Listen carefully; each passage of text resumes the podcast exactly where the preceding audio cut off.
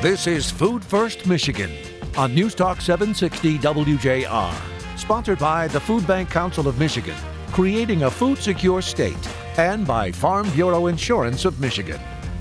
Now here are your hosts, Dr. Phil Knight and Jerry Brisson. Welcome everyone, thanks for listening. Food insecurity is a man-made problem. It isn't organic, necessary, or the result of natural evil, but it is, in fact, evil.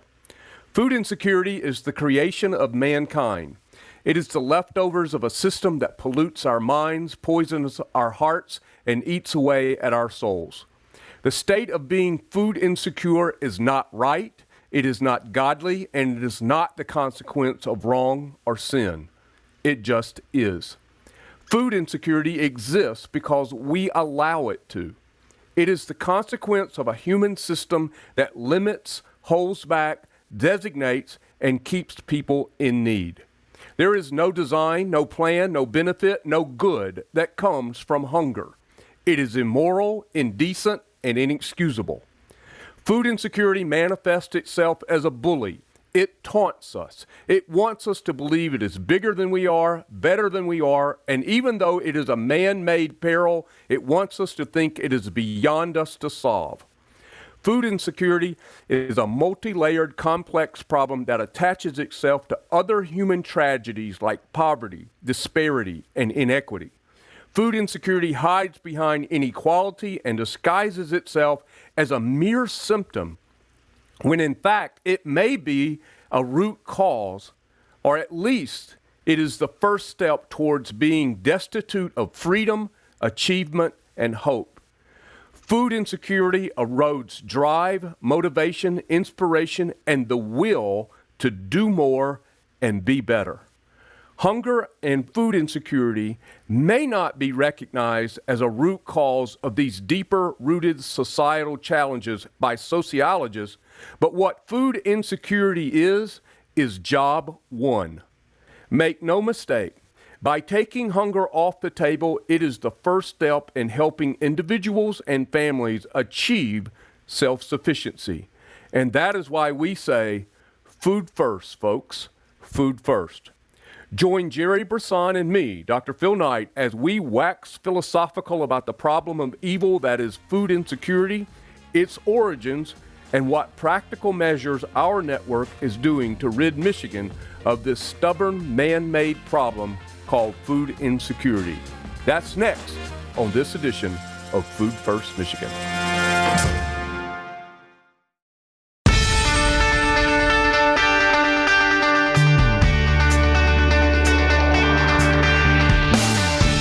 Thanks for listening, everyone. Glad that you're with us. Jerry, the monologue kind of gets us off into the deep end of the pool here, but I think it would be good as we think about the problem of food insecurity and why it even exists to look back at some of the origins and some of the research that's been done. And I know you prepared for this show by doing some of that research. So let's think about, you know, I got asked the question recently by a legislator like, Phil, I want to help with this problem, but I can't even understand why we're here. Why do we even have a hunger problem and a food insecurity problem in America? You know, I liked how you started out by saying that, you know, however we got here, it's wrong, right? It's evil any way you look at it. However we got here, this isn't where we should be. And I think that's a wise point to start with, because when you start to break down why is it that people in our country, or even anywhere in the world, if you want to go really big with the question, why is it that anyone would be hungry? And of course, people have a lot of ideas about that, and these ideas are old. They go probably as far back as the first cave paintings, you know what I mean? I think the first cave painting ever discovered was basically saying in that time, the world is going to hell in a handbag, you know what I mean? It's, right. It's you know, so we've grappled with this issue of, you know, are individuals responsible for their own successes and failures, or is society responsible for making conditions that make people more or less able to succeed? And what is the mix of that? And how do you balance that? And what's a cause and what's an effect? And it's a complicated issue. And I will say that there are tens of thousands of pages written on this topic of why have we gotten here? So I mean, I'll start my response by saying, well, it's complicated, you know, which may seem like a cop-out, but I'm going to point to this. So I did one of the nicest, shortest little pieces of work, and I'll give you credit for rediscovering this, Doctor, because I've read it, but it was so long ago. It's the UPS Foundation and the Congressional Hunger Center in 2004 did a report called Hunger in America, where the purpose of that report was to try to explore this very issue. Why do we have hunger in America? And I think there's one particular paragraph that I'm going to quote from it that I think gives the basic answer, which is this. The root causes of hunger, the broad range of evidence suggests, arise from a complex interaction of employment status, educational level, inadequate income from employment, marital status, the presence of children, and especially access to food assistance, either from the private or public sectors. So I'm going to read it again because there's a lot in there, but we're going to pick this apart a little bit. It's that the root causes of hunger arise from a complex interaction of employment status, educational level, inadequate income from employment, marital status, the presence of children, and especially access to food assistance from the private or public sectors. So when we think about, you know, a lot of people want to start the conversation by saying that poverty causes hunger. This report actually says, in fact, it is hunger in many cases that cause poverty. And so when we think about, you know, why we're here, I mean, why we're here is because we haven't done what we need to do to put food first, folks. And when you put food first, you actually begin to address the underlying causes, not just of hunger, but of poverty itself. And I think that, you know, again, this is stuff we've talked about a lot on our show, but to go back to the research that supports this point of view is really, really important. And again, I'm going to read another conclusion from this report. The scientific evidence suggests that poverty doesn't cause hunger, but rather that hunger, even moderate to mild undernutrition at critical stages of child development in particular, may be a leading contributing factor to developmental and academic problems and ultimately lead to poverty in later life. So here we are. Why do we have this problem? And part of the reason we have the problem, and I know this is like the most obvious answer of all time, is because we haven't solved it is why we have it. You know, we have enough food. We have the logistics that we need. We know the impact of not solving it is incredibly costly, and yet we persist in not solving it. So our approach has been to continue to break that down into bite-sized chunks that can be managed one at a time. We like simple ideas. We like simple solutions. We like to paint the universe with one broad brush that helps explain every problem all at one time, whether that's people are lazy or whether that's society is unjust. Both are broad brush attempts to try to make complicated reality simple, and they're both true and they're both wrong. Right. So there we are. You know, I mean, I think in the simplest of all ways of answering the question of why we have this problem, because life is complicated and life is unfair, and we haven't really put forth the right amount of effort to show what we should do, how much it's going to cost, what the benefit's going to be, and then when you apply that solution, did it actually work? How much did it work? For who and for how long? Right. Excellent. That's really good, Jerry. So let me back up just a little bit and piggyback some of the things that you shared. So, you know, when we talk about why do we have this problem here in America, and as you said, anywhere, it's certainly not from a lack of food, and it's not from a lack of logistical know-how. I mean, we can move stuff from A to B you know, I mean, we've got FedEx, we've got everything down to DoorDash. I mean, we can move stuff from A to B pretty well in this country. So it's not really a logistical challenge. It's more about alignment and looking at these causation factors that you described in that first quote. But you started out by saying there's an age-old argument here about personal responsibility and the responsibility in society. And you said, is it either or is it or? And I would definitely say that it's both. It's yes. The answer to that question, does the person who is food insecure have personal responsibility to not be food insecure? Yes. Does society have a role to play in helping that person achieve self-sufficiency so they don't need community-based organizations or the government? Yes. Now, how do we formulate that plan so that it works? And as we've discussed on this show on many, many times, one size fits all doesn't work for everyone. And so we have to be a little more attuned and a little more flexible in our policies and the administration of those policies in order to make sure that we're meeting the need and giving people the best chance for success that we can. So I wanted to just pick that back up as to why we have this. Sure, people have personal responsibility, but we as a country, what kind of culture do we want to live in? We have a collective responsibility as well.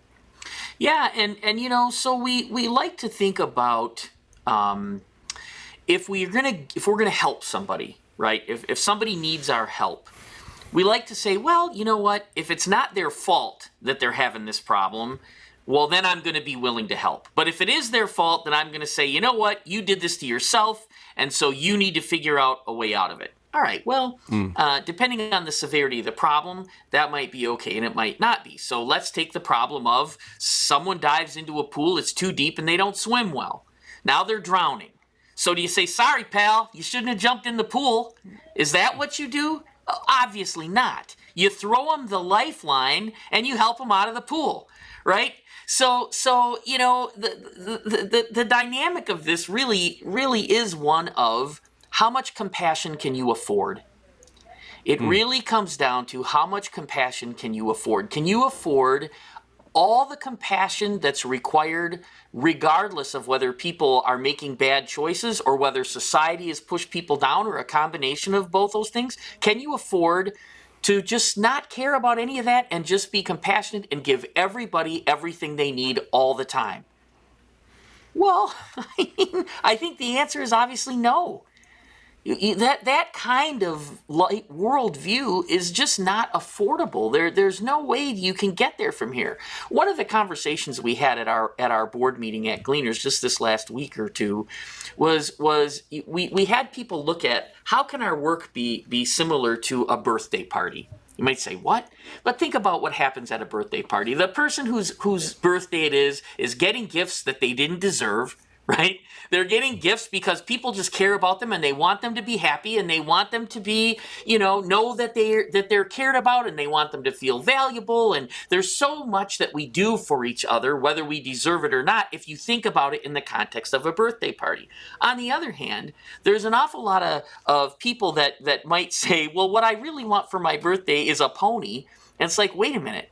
We can't give you a pony. You don't have any place to put a pony. It might be a really cool idea to want a pony, but how about a dog? Would that work? Right? And so the bottom line is you don't give people everything they want at a birthday party, but you do give them something you know they want and need. Right? And so when we think about affordable compassion, it's not antithetical to caring about people. It has everything to do with caring about people in the same way that we do, for example, at a birthday party. Great analogy there, Jerry, and it reminds me of Adam Smith, kind of the father of the welfare system, who simply said that we are leveraging the wealth of the nation for the betterment of its citizens. And so those are leverage points, those are levers that people are able to pull in order to elevate themselves. And I think that's exactly what you're communicating. But we have to take a quick break. Adam Smith or not, it's Jerry Brisson and Dr. Phil Knight. And we're back in just a moment to continue this discussion here on Food First Michigan.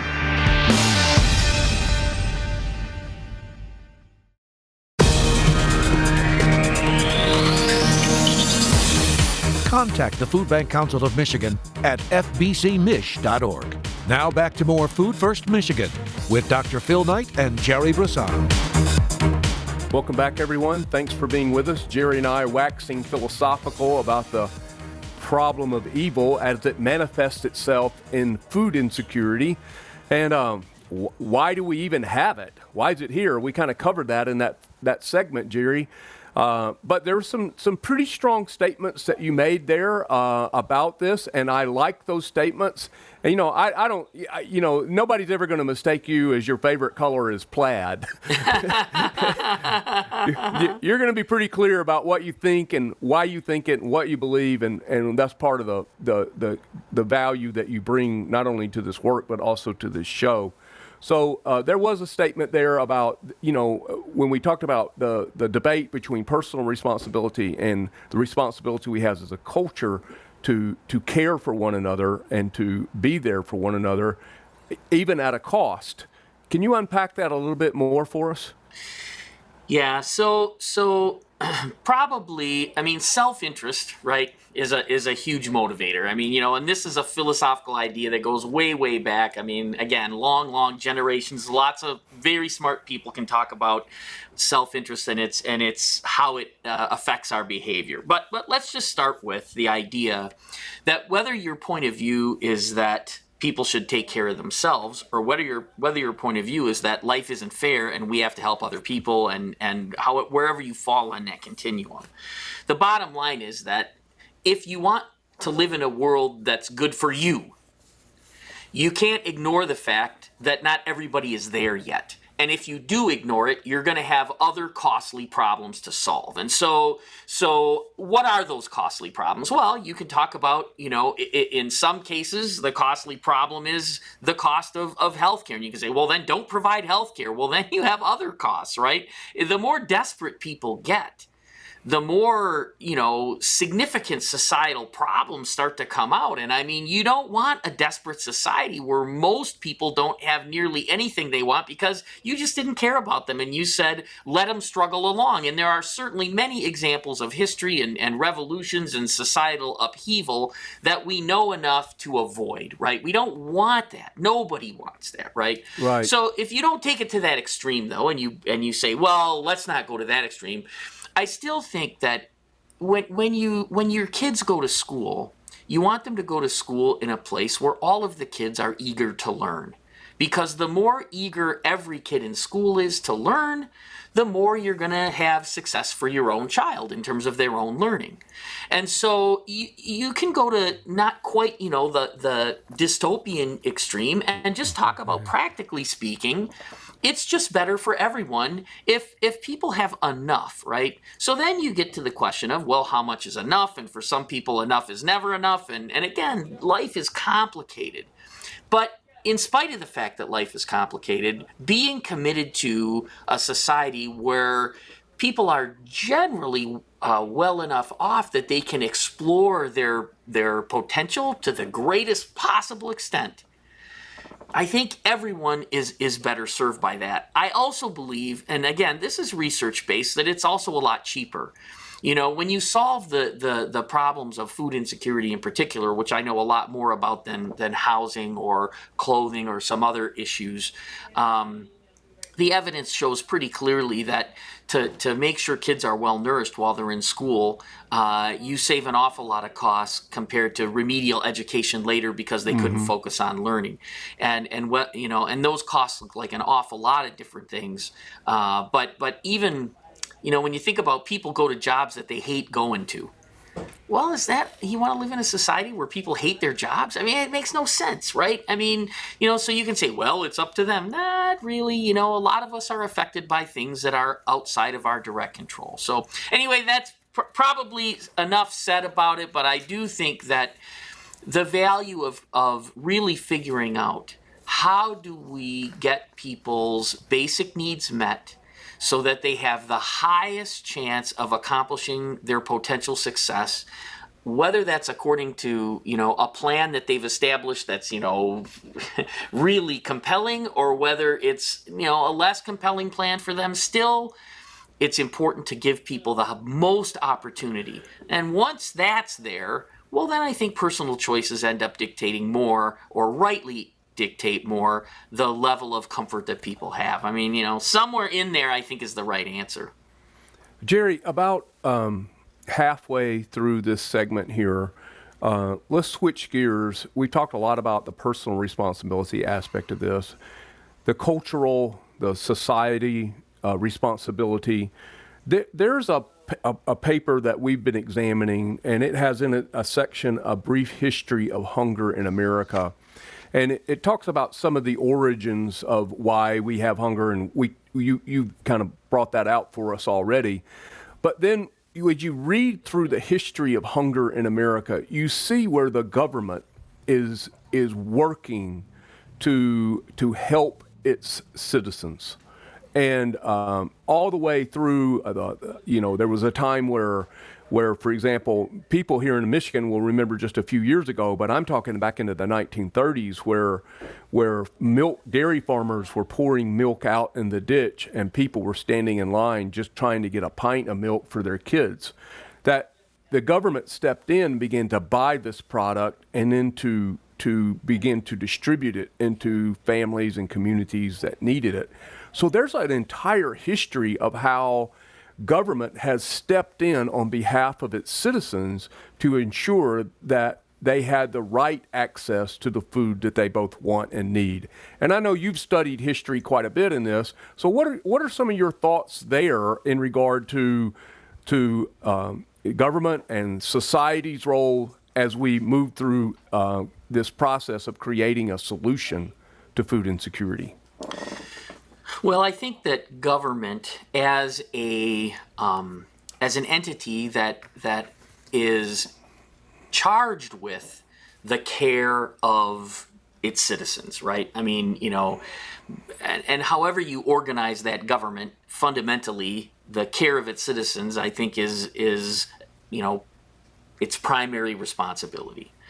So the debates are always around, you know, for who, for how much, for how long. I mean, you know, it's always about, you know, is it worth doing or not? And the best policies that have been created and why we talk about the 1930s is because you've got the Industrial Revolution that has happened. You're switching from an agrarian society to an industrial society.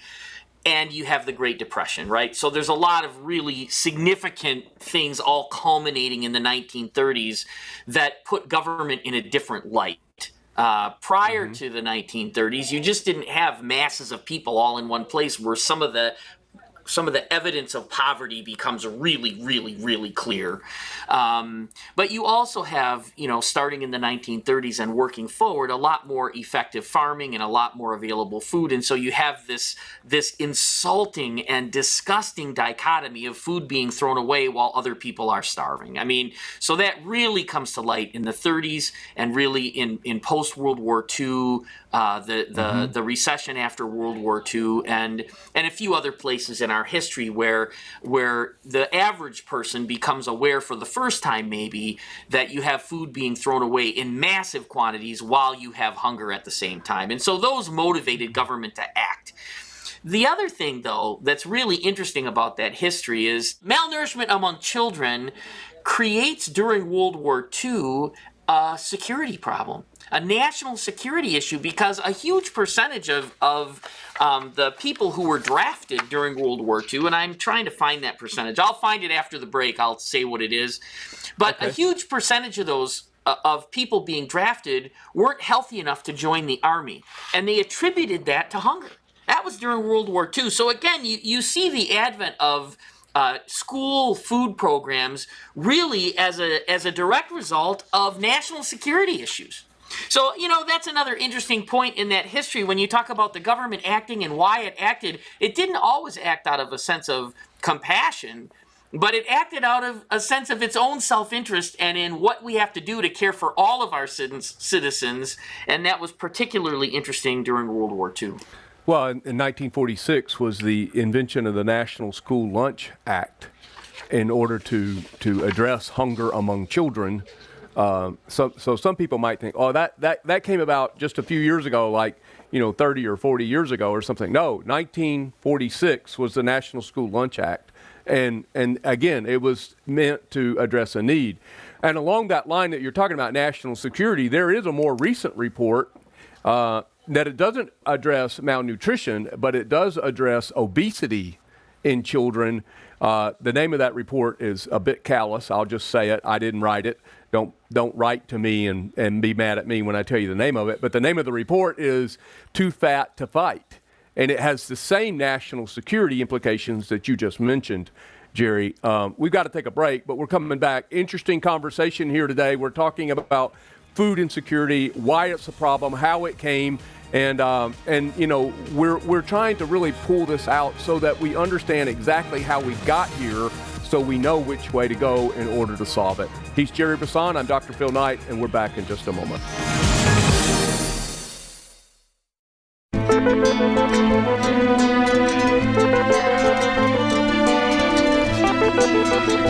Food First Michigan. Once again, here's Phil and Jerry. We're back. Jerry Brisson, Dr. Phil Knight here. We're talking about the origins of food insecurity in America. And Jerry, you promised us a statistic about people who were not accepted into the World War II effort. What was that? Yeah, so it's 40% of draftees were rejected from duty due to poor health. 40%. That was during World War II. So, I mean, again, you know, the point that we were making there was that there is a connection between food security and health, and between food security and national security, that, you know, the government has understood for a long time. And so we still have government programs that significantly help address hunger in our country. I do think, though, we're at a point where we have to rethink some of the ways that we solve these problems from a cost-benefit perspective, right? What's the best way to solve the problem? And maybe the best way to solve the problem as imagined in the 1940s or 1950s or 1960s is a little outdated based on what we know today. I also think that we have to look not just at, you know, how much food and how many people, but did it make a difference, and how do we know it made a difference? So I think we have to be doing those things because of the fundamental differences of opinion that people have about how much help should we be giving people, and for some people, should we give people any help at all, you know? And so I think data, evidence, again, the scientific method is not something we invented, but it's something we can certainly use to try to have a theory that says if you give people this much food for this long, this is what happens to a kid's behavior in school. This is what happens to, you know, people being able to make ends meet at the end of the month. This is what happens to chronic health conditions. I mean, we know that there are outcomes that we can prove, and we've got to be about those proofs. And we can't do that alone either. We need partnerships. We need partnerships with healthcare. We need partnerships with education. We've got to see these problems in the complex context that they exist and involve people who have a vested interest in the solution. And that's the game, right? That's the game we're in, and it's the game we got to play. Yeah, Jerry, let's take a little walk down memory lane here, and we'll do this at a very high level for our folks. But you talked a lot about the 1930s and the resulting New Deal that came out of that with President Roosevelt. I talked about in 1946, there was the National School Lunch Program. It took about 20 years later until we got the breakfast program. Oh, just by the way. And so, but every president... It took us 20 years to figure out kids need breakfast and lunch? It took us 20 years to figure that out. Well, it took us 100 years to put wheels on a suitcase, so don't get too excited here. When Senator John F. Kennedy was running for president, he talked about, and I want to get your reaction to this, as he visited the Midwest and Appalachia, especially in West Virginia, he saw what he described as hidden hunger. Do you think hidden hunger still exists today? Yeah, I think probably it exists almost as much as it did then. I mean, it's not quite as much, but I think it's almost as much. And part of the reason is that what we see in our own personal life tends to be what we believe. And I know this is a blanket statement and it can be argued pretty vehemently, but I'm still going to stick with this point for a minute. If you've never met a hungry person in your life, you're going to think there aren't any hungry people. Or you might say there's some hungry people. Or you might say it's a problem for them, but not for me, right? Those are all things that happen just out of your own reality. I've never met a hungry person. Why should I believe that they're there? Well, so the truth of us is that we don't like to say we need help. We don't like to tell people that we're struggling. We want to solve things on our own. And that's the majority of people everywhere. And so in a lot of communities where hunger exists, there's nobody who's hungry stepping up and saying, you know what, I'm struggling. My kids don't get 3 meals a day. We sometimes miss 4, 5, 6 meals a week. Nobody steps forward and says that. And the shame of that is the reason, because they're embarrassed, right? And you can't deny that. You know, pride is not all bad, right? Pride is some of what, propels us to do better. At the same time, sometimes pride gets in our way. And one of the things it gets in the way of is seeing a local, real picture of hunger. So I think hunger is hidden. I don't think a lot of people ever see it in their own personal life, and so they struggle with believing that it exists, but it does exist. Well, I think Representative Mari Manoogian, who was on the show a few weeks ago, who is a representative here in Michigan from in and around Birmingham, talked about the free and reduced rates within the school district in Birmingham, which was a good indicator of food insecurity within that area. And I know stories personally of people who are in management positions at some of the companies who ran short when they were laid off, and back in the recession of 2007 and 2008 that ran short of money, and their kids in Birmingham did not have access to school breakfast and lunch because of the parents couldn't pay the lunch bill. So if the point being that Representative Manoogian was making, hey, if it exists in Birmingham, it exists everywhere in the state. And if you don't believe that, check your local school free and reduced percentages. And I think it'll give you a pretty good indication that it's not quite as hidden as you might think it is, or you wish it was. Jerry, I want to push you forward on the timeline here, because this is a huge help to us in our work as we try to meet this need that's in the community. But it was President Kennedy who then gave an executive order that commodities would be purchased and by the what is now the USDA, and would begin to be distributed across communities in America. It was Lyndon Johnson who created what we call SNAP, which was the food stamp program, and that began to make a difference. And those are all great tools in the toolbox for helping us create the safety net as you speak. But, Jerry, I want to highlight this, and I think it's a population that gets overlooked. People who are not eligible for SNAP, they make too much money, but they don't make enough money.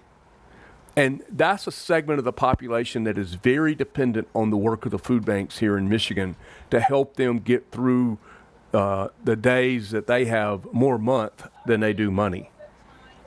Yeah, and that sadly coincides with households that have children.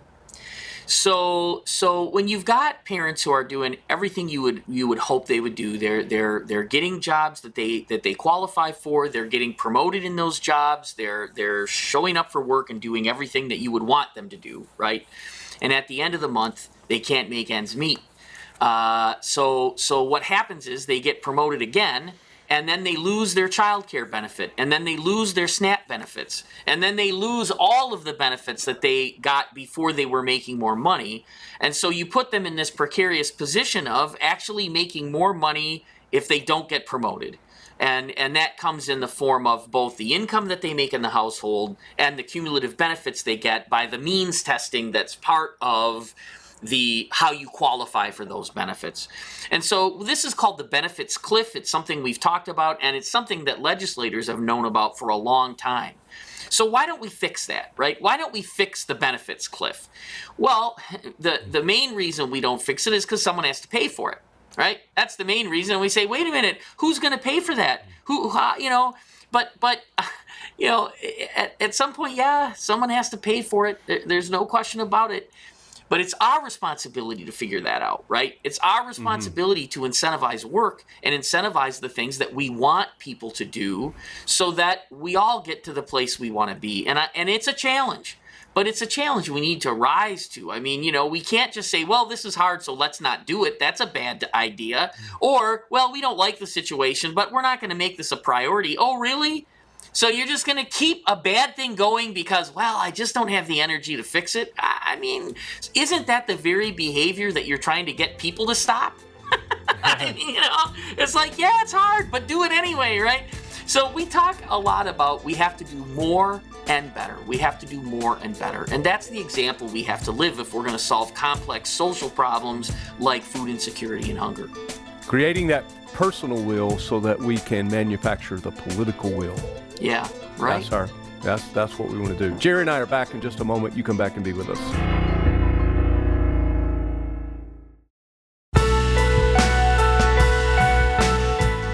Jerry, last word before we end this philosophical edition of Food First Michigan. Well, last word is, we are here for reasons. We wanted to look at those reasons and kind of cover some of the history of how did we get to where we are today. Life is complicated. The solutions are going to be complicated, but a wise philosopher that I know says something like, it's not bigger than us, it's not better than us. I'm sure that philosopher could probably finish that better than me. And it's not beyond us to solve. Time for a little food for thought. Food insecurity didn't start with us. But let me ask you a question. Have you ever purchased something that wasn't new? Perhaps a lawnmower, a boat, or even a house. More than likely, you had to do some repairs, some fixing up on whatever it is you purchased. Well, food insecurity is no different. I didn't build the house I live in, but when something breaks, I can't go back to the previous owners or the builders and get them to fix what's broke. I have to own the problem, like I own the house. And food insecurity is a problem of our own making. And maybe we didn't do it individually, but we did inherit it. And so it is our problem to solve. And we start solving the problem of food insecurity by putting and keeping food first, folks. Food first. Food First Michigan, presented by Farm Bureau Insurance of Michigan and by the Food Bank Council of Michigan, creating a food-secure state.